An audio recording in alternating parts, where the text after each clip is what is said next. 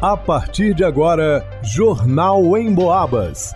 As notícias da região, de Minas e do Brasil, você ouve aqui na Emboabas, em 92,7 e 96,9. Emissoras que integram o sistema Emboabas de comunicação.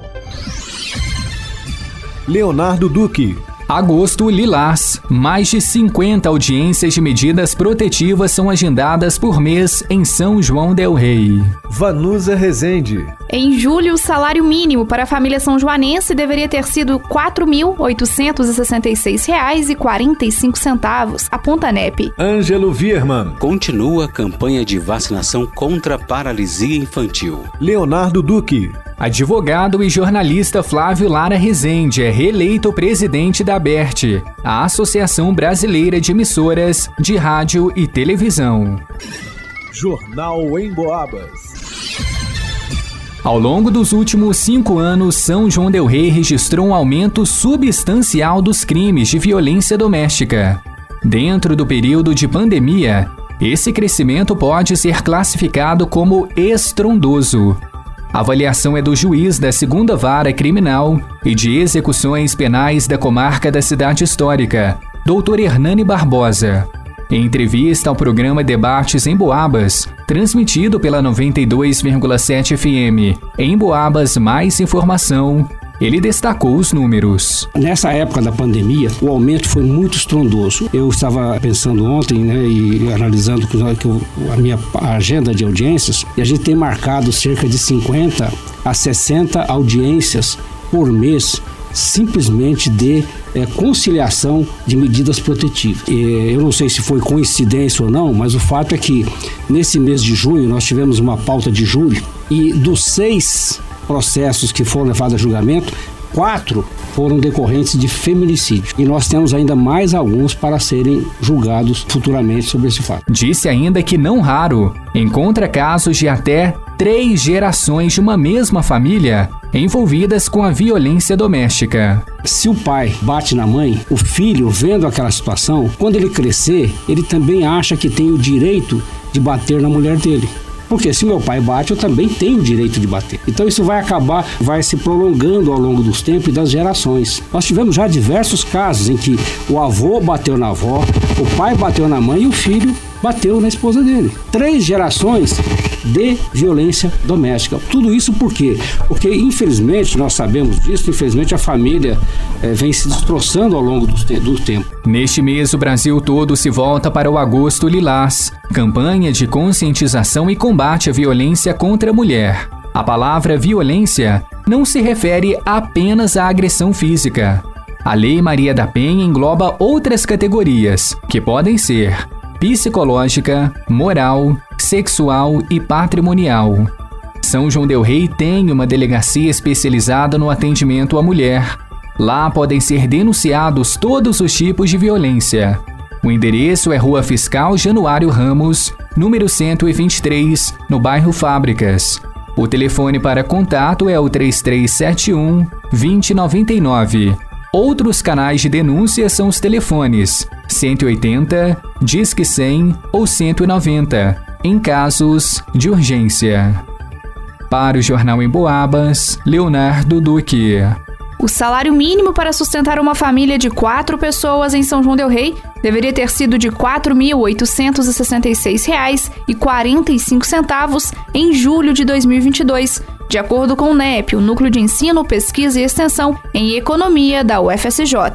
Esse valor é quatro vezes o salário mínimo atual, que é de R$ 1.212. O cálculo é feito de acordo com a Pesquisa Nacional da Cesta Básica de Alimentos, realizada mensalmente pelo NEP. Em julho, a pesquisa apontou uma alta de 8,67% no acumulado de 2022. A cesta básica custou R$ 579,27. O tempo médio de trabalho necessário para comprar os produtos da cesta em junho ficou em 105 horas e 9 minutos. Os produtos pesquisados pelo NEP foram batata, tomate, feijão, banana, carne, café, açúcar, farinha, manteiga e leite além de óleo, pão francês e arroz. O objetivo do estudo é permitir que as famílias acompanhem como o poder de compra é afetado pelas variações de preços. Assim, é possível decidir por formas alternativas de alocação de renda nos produtos básicos.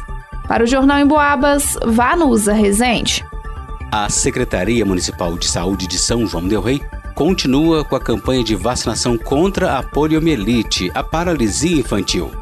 De acordo com Catiúcia Carolina Canaã, enfermeira da Vigilância Epidemiológica, sábado 20 de agosto foi o dia D, com todas as unidades básicas de saúde abertas de 8 às 17 horas, com o intuito de facilitar para aqueles pais ou responsáveis que não têm tempo de levar seus filhos para vacinarem durante a semana.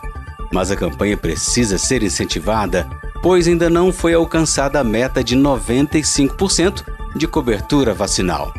Mas o cenário não é diferente em todo o Brasil, tanto que a Sociedade Brasileira de Imunizações lançou nesta segunda-feira, dia 22 de agosto, a campanha Paralisia Infantil. A ameaça está de volta para estimular a adesão à campanha de vacinação contra a poliomielite que está sendo realizada desde 8 de agosto pelo Ministério da Saúde. As ações são realizadas nas redes sociais e junto a profissionais de saúde. O Brasil tem registrado queda de coberturas vacinais desde 2015. E no caso da poliomielite, a preocupação de pesquisadores é que o movimento de queda coincide com o ressurgimento de casos em locais em que a doença já estava erradicada, como Estados Unidos e Israel. No Brasil, o último caso confirmado foi em 1989. Estima-se que 3 em cada 10 bebês brasileiros nascidos em 2021 não tomaram as doses da vacina intramuscular contra a polio prevista para os 2, 4 e 6 meses de vida.